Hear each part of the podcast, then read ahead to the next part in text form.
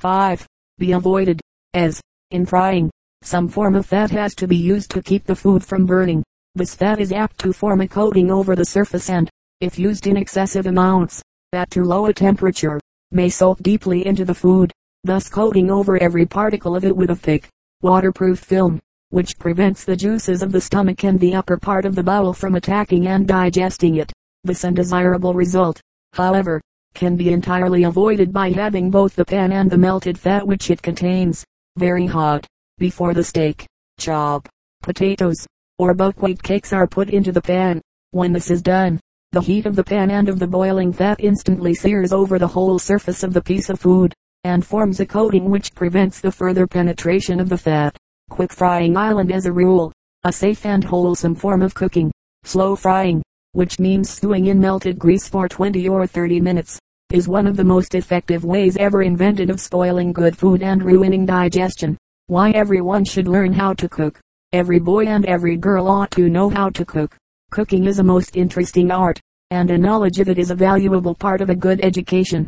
Everybody would find such a knowledge exceedingly full at some time in his life, and most of us, all our lives long, as a life-saving accomplishment. It is much more valuable than knowing how to swim. Every schoolhouse of more than five rooms should have a kitchen and a lunch room as part of its equipment, and classes should take turns in cooking and serving lunches for the rest of the children. Footnotes for meats a fourth method may be used broiling, which for flavor and wholesomeness is superior to any other, but requires a special and rather expensive type of clear, hot fire and a high degree of skill. Whenever lunches are brought by children, or the school lunch is a problem, if possible equip a spare room with a gas or a coal stove, sink, tables, chairs, necessary dishes, etc. and let classes under direction of teacher take turns in purchasing food supplies for lunch cooking and serving lunch, planning dietaries with reference to balanced nutrition, digestibility, and cheapness, washing pots, pans, and dishes, cleaning kitchen, protecting and storing foods, finding risks of spoiling, contamination, infection, fly visiting, and practicing other forms of kitchen hygiene. Chapter IX Our drink filling the boiler of the body engine The need of water in the body engine. If you have ever taken a long railway journey, you will remember that, about every two or three hours, you would stop longer than usual at some station, or switch, for the engine to take in water, no matter how briskly the fire burns in the furnace, or how much good coal you may shovel into it. If there be no water in the boiler above it to expand and make steam, the engine will do no work, and an abundant supply of water is just as necessary in our own bodies, although not used in just the same way as in the engine. The singular thing about water, both in a locomotive and in our own bodies is that, absolutely necessary as it island it is neither burned up nor broken down in any way, in making the machine go, so that it gives off no energy, as our food does, but simply changes its form slightly, exactly the same amount of water, to the ounce, or even the teaspoonful, that is poured into the boiler of an engine, is given off through its funnel and escape pipes in the form of steam and precisely the same amount of water which we pour into our stomachs will reappear on the surface of the body again in the form of the vapor from the lungs, the perspiration from the skin, and the water from the kidneys. It goes completely through the engine, or the body, enables the one to work and the other to live, and yet comes out unchanged. Just how water works in the engine we know the heat from the furnace changes it into steam, which means that heat expands it, or makes it fill more space. The swelling pushes forward the cylinder that starts the wheels of the engine. The next puff gives them another whirl, and in a few minutes the big locomotive is puffing steadily down the track. Water is necessary to life. Just how water works in the body we do not know, as most of it is not even turned into steam or vapor. But this much we do know, that life cannot exist in the absence of water, odd as it may seem to us at first sight. 95. Yes, 99% of our body cells are water animals, and can live and grow only when literally swimming in water. The scaly cells on the surface of our skin, our hair, and the tips of our nails are the only parts of us that live in air. In fact, over five-sixths of the weight and bulk of our bodies is made up of water. Someone has quaintly, but truthfully, described the human body as composed of a few pounds of charcoal, a bushel of air, half a peck of lime, and a couple of handfuls of salt dissolved in four buckets of water. The reason why nearly all our foods, as we have seen, contain such large amounts of water as that they, also, are the results of life the tissues and products of plants or animals. Water frees the body from waste substances. Water in the body, then, is necessary to life itself. But another most important use is to wash out all the waste substances from the different organs and tissues and carry them to the liver, the kidneys, the lungs, and the skin, where they can be burned up and got rid of. We must keep our bodies well flushed with water, just as we should keep a free current of water flowing through our drain pipes and sewers. It keeps the body from getting overheated. In summertime, or in hot climates the year round, an abundant supply of water is of great importance in keeping the body from becoming overheated, by pouring itself out on the skin in the form of perspiration, and cooling us by evaporation, as we shall see in the chapter on the skin. The meaning of thirst.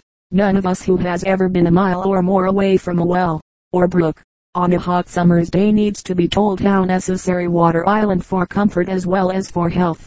The appetite which we have developed for it thirst, as we call it is the most tremendous and powerful craving that we can feel, and the results of water starvation are as serious and as quick in coming as is the keenness of our thirst. Men in fairly good condition, if they are at rest, and not exposed to hardship, and have plenty of water to drink, can survive without food for from two to four weeks, but if deprived of water, they will perish in agony in from two to three days. We should drink three pints of water a day, although all our foods, either as we find them in the state of nature, or as they come on the table cooked and prepared for eating, contain large quantities of water. This is not enough for the needs of the body. To keep in good health we must also drink in some form about three pints, or six glassfuls, of water in the course of the day. Part of this goes, as you will remember page 16, to dissolve the food so that it can be readily absorbed by our body cells in the process of digestion where our drinking water comes from water contained in our food is pure. Seeing that five-sixths of our food is water, it is clearly of the greatest importance that that water should be pure. That part of our water supply which we get in and with our foods is fortunately, for the most part, almost perfectly pure, having been specially filtered by the plants or animals which originally drank it, or having been boiled in the process of cooking. Water is always in motion.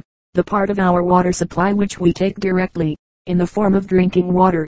Island however, unfortunately anything but free from danger of impurities. The greatest difficulty with water is that it will not stay put. It is continually on the move.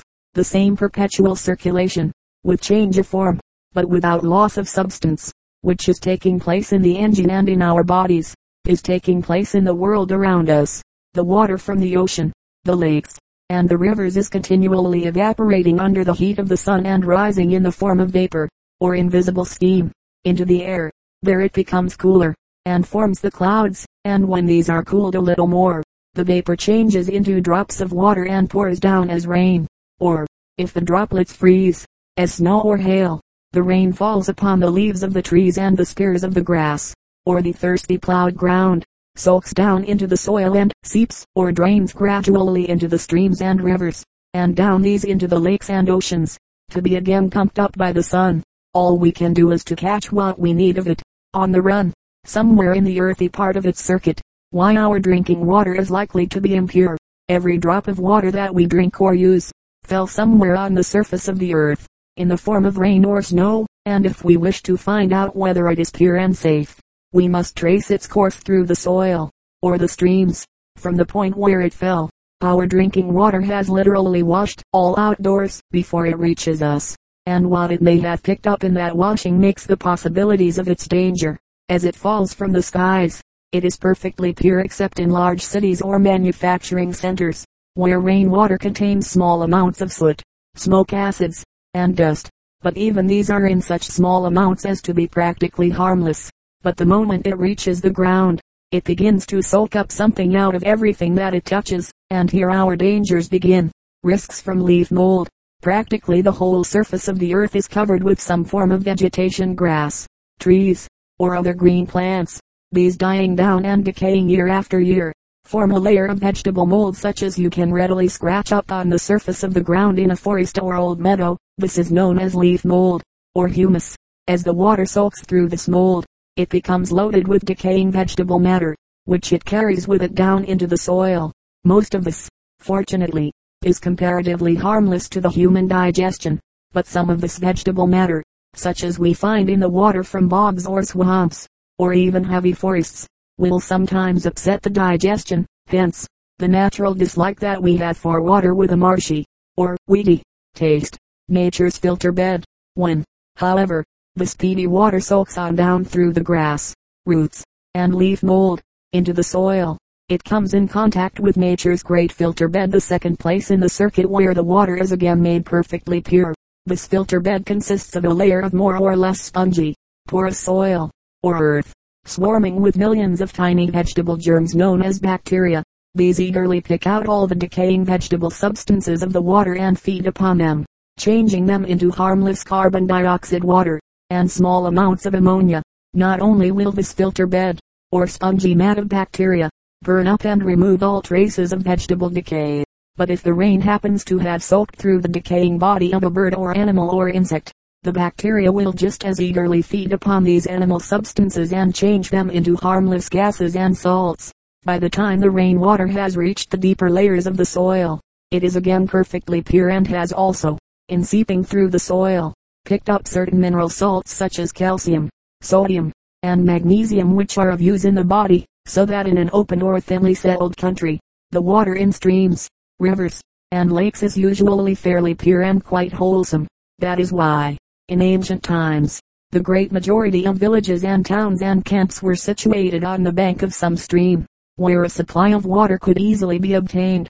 Causes and dangers of polluted water wells The oldest method of supplying water. It was long ago discovered that, by digging pits or holes in the ground, the rainwater, in its steady flow toward the streams and lakes, could be caught or trapped, and that if the pit were made deep enough, a sufficient amount would accumulate during the winter or spring to last well on into the summer, unless the season were unusually dry.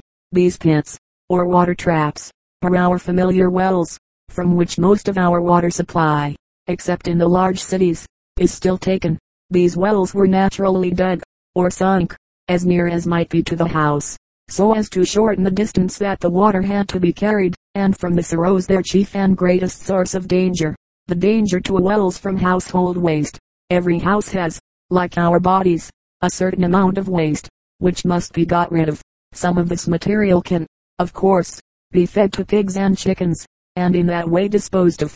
But the simplest and easiest thing to do with the watery parts of the household waste is to take them to the back door and throw them out on the ground, while table scraps and other garbage are thrown into the long grass, or bushes a method which is still, unfortunately, pursued in a great many houses in the country and the suburbs of towns. If the area over which they are thrown is large enough, and particularly if the soil is porous and well covered with vegetation, Nature's filter bed the soil, the bacteria, and the roots of the grass and other plants combined will purify a surprising amount of waste, but there is always the danger, particularly in the wet weather of spring and of late fall, that the soil will become charged with more of these waste matters than the bacteria can destroy, and that these waste poisons will be washed down in the rainwater right into the pit, or trap, which has been dug for it the well.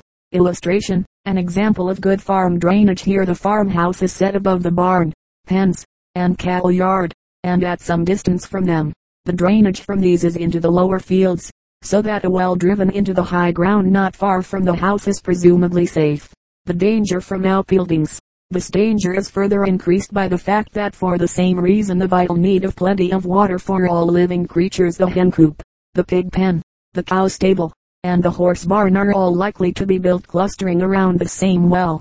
If the fertilizer from these places island as it should be in all intelligent farming, protected from the rain so as not to have all its strength washed out of it, and removed and spread on the soil at frequent intervals, the well may even yet escape contamination, but the chances are very strongly against it. If you will figure out that a well drains the surface soil in every direction for a distance from 10 to 30 times its own depth, and that the average well is about 25 feet deep.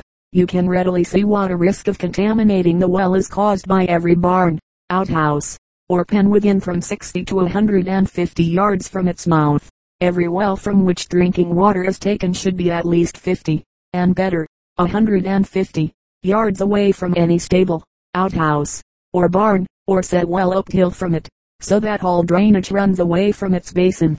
This, of course, is possible only in the country, or in villages or small towns, where houses have plenty of ground about them. Consequently, the health laws of most cities and states forbid the use of shallow wells for drinking purposes in cities of over 10.000 population. Causes which produce pure well water.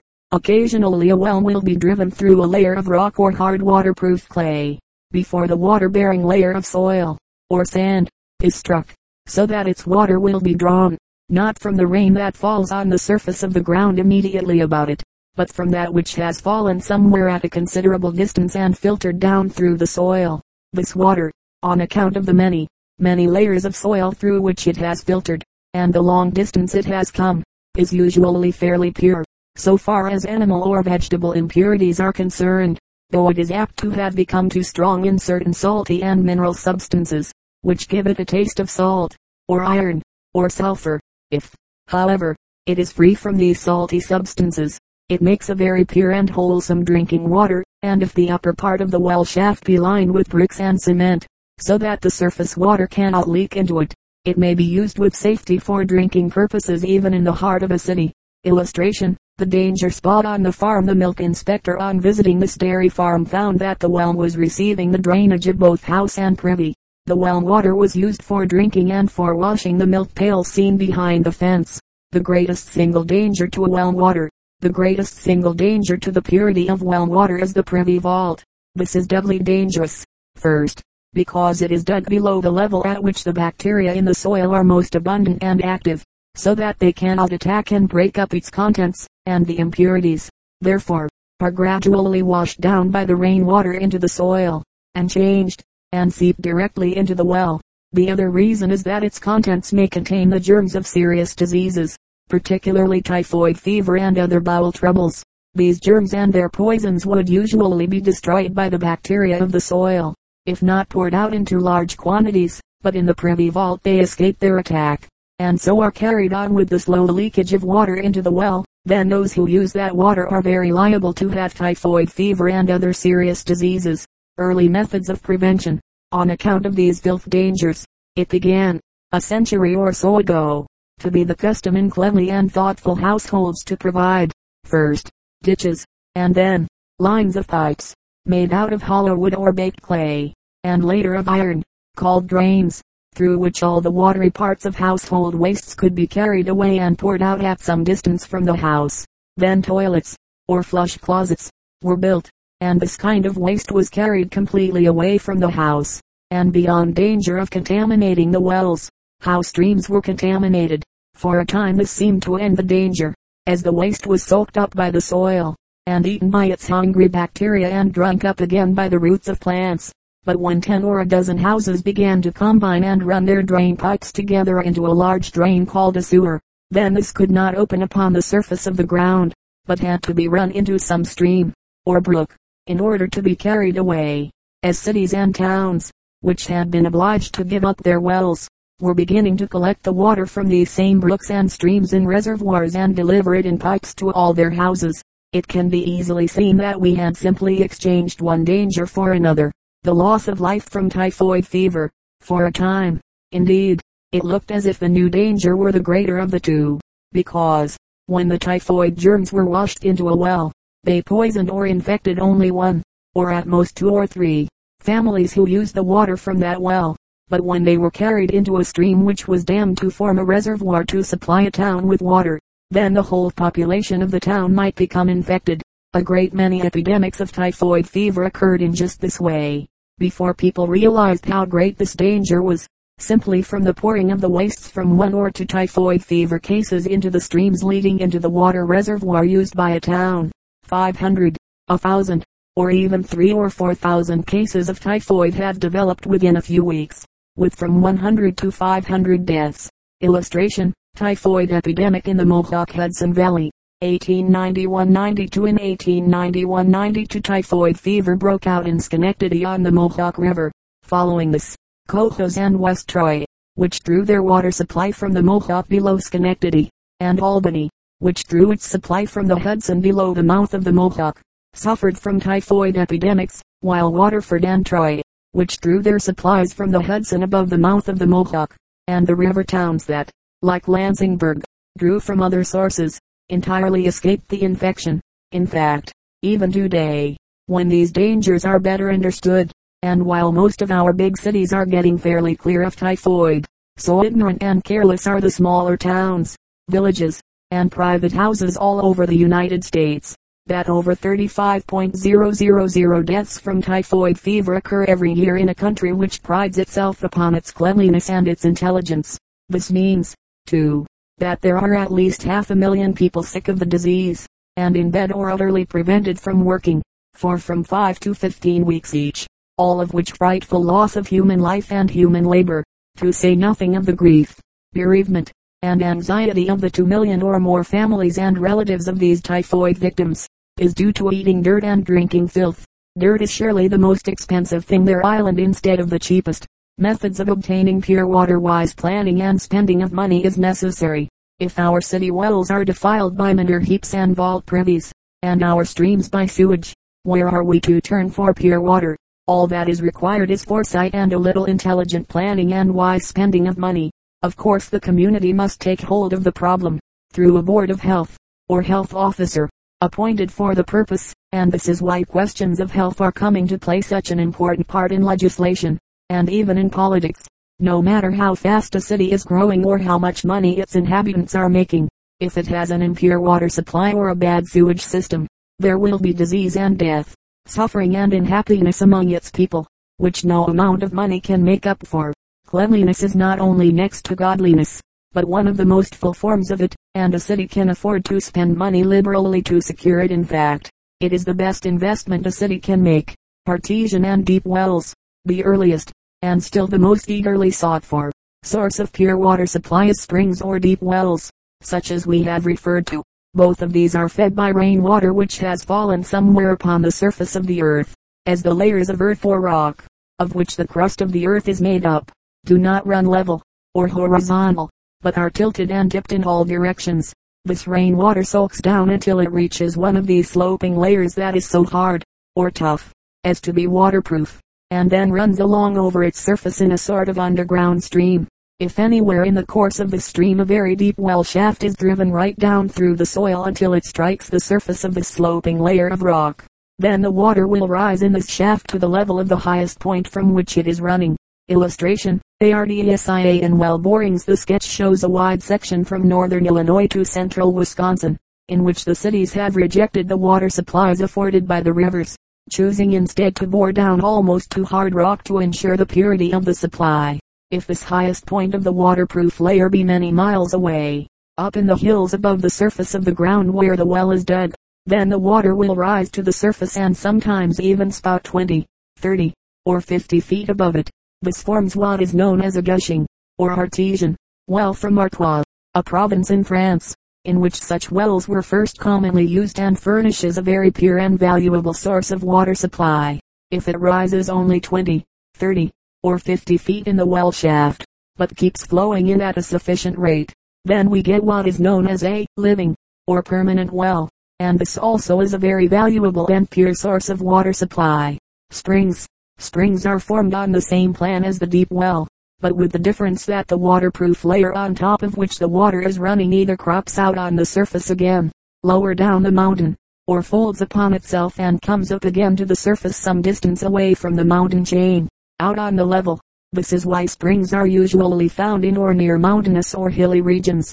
If the water of a spring has gone deep enough into, or far enough through, the layers of the earth, it may, like water of some of the artesian wells, contain certain salts and minerals, particularly soda, sulfur, and iron. Such springs are often highly valued as mineral water, healing springs, or baths, partly because of these salts, partly on account of their peculiar taste. Most of the virtues ascribed to mineral waters or springs are due, however, to their pure water, and its cleansing effects internally and externally when freely used. Springs are among the most highly prized sources of water supply, because they have gone underground sufficiently deep to become well filtered and cooled to a low temperature, and usually not far enough to become too heavily loaded with salts or minerals like the waters of the deep wells. It must, however, be remembered that they also come from rainwater, and that in hilly or broken regions the source of that rainwater may be the surface of the ground only a few hundred yards up the hill or mountain, and impurities there may affect it. Much of the delightful sparkle of spring water is due, as in the case of the popular soda water, to the presence of carbon dioxide. Only in spring water it is produced by the decomposition of vegetable matter in it, as springs usually break out in a hollow or at the foot of a hill, and less carefully closed in they are quite liable to contamination from rain water from the surrounding surface of the ground, where springs of a sufficient size can be reached, or a sufficiently live series of deep wells can be bored. These furnish a safe source of water supply for cities, but of course not more than one city in five or ten is so favored. Mountain reservoirs. Two other methods of securing a water supply are now generally adopted. One is to pick out some stream up in the hills or mountains, within 15 miles or so of the city, and put in a dam, thus making a reservoir, or to enlarge some lake which already exists there. At the same time, the entire valley, or slope of the mountain, which the stream or lake drains of its surface water, is bought up by the government, or turned into a forest reserve, so that no houses can be built or settlement of any kind permitted upon it. It can still be used for lumber supply, for pastures, and, within reasonable limits, for a great public hunting and fishing reserve and camping resort. Almost every intelligent and far-sighted town, which has not springs or deep wells, is looking toward the acquirement of some such area as this for its source of pure water. Many great cities go from 30 to 50 miles, and some even 150 miles, in order to reach such a source, carrying the water into the city in a huge water pipe, or aqueduct. These cities find that the millions of dollars saved by the prevention of death and disease amount to many times the cost of such a system, while the water rents gladly paid by both private houses and manufacturing establishments give good interest on the investment. Any town can afford to go a mile for every thousand of its population for such a source of water supply as this, and secure, gratis, a valuable forest preserve, public park, and beauty spot. Filtration. The other method, which has to be adopted by cities situated on level plains, or at the mouths of great rivers, is to take the water of some lake, or river, as far out in the former, or as high up the latter, as possible, and purify it by filtration. This can be done at a moderate expense by preparing great settling basins and filter beds. The first are great pools or small lakes, into which the water is run and held until most of the mud and coarser dirt has settled or sunk. Then this clear water above the sediment is run onto great beds, first of gravel, then of coarse sand, then of fine sand, and if these beds are large enough, and frequently changed and cleaned, so that they do not become clogged, and the process is carried out slowly, the water, when it comes through the last bed, is pure enough to drink safely. One of these sources of a safe and wholesome water supply the deep flowing well, or spring, the water shut up in the mountains in its lake or reservoir, or the slow filter bed should be used by every intelligent and progressive town of more than a thousand inhabitants. Sewage and its disposal. At the same time, while seeking a source of water supply far removed from any possibility of contagion, we must not neglect the other end of the problem, the protecting of our rivers and lakes from pollution so far as possible, for the water from these must necessarily be used by thousands of people along their banks, either directly, or in the form of shallow wells sunk not far from the water's edge. Moreover, so foul are many of our rivers and streams becoming in thickly settled regions that fish can no longer live in them, and it is hardly safe to bathe in them. Fortunately, however, a great deal of the worst contamination can be prevented by using modern methods of disposing of sewage, such as filter beds and sewage farms. All of these methods use the bacteria of the soil, or crops growing in it, to eat up the waste and thus purify the sewage. Home methods of purifying water boiling. Where the water that you are obliged to drink is not known to be pure, then it can be made quite safe for drinking purposes by the simple process of boiling it for about 10 or 15 minutes. But this, except in traveling or in emergencies, is a lazy, slipshod substitute for pure water, and extremely unsatisfactory as well, for the boiling drives off all its air and other gases, and throws down most of the salts, so that boiled water has a flat, insipid taste. These salts, although sometimes regarded as impurities, are not such in any true sense, for the lime and soda especially are of considerable value in the body, so that boiled or sterilized water is neither a pleasant nor a wholesome permanent drink. instead of boiling the water, get to a work to protect your own well from filth of all sorts. If you drink well water, or, if not, to help the Board of Health to agitate, and keep on agitating, until something is done to compel your selectmen or city council to secure a pure supply. Illustration, the domestic filter in use unless the sand and charcoal in the glass bulb is very frequently cleaned. It serves nearly as a catch-all for impurities, through which the water must flow. Domestic filters. Much the same must be said of private or domestic filters. These are, at best, temporary substitutes, and should not be depended upon for permanent use. Many of them are made to sell rather than to purify, and will remove only the larger or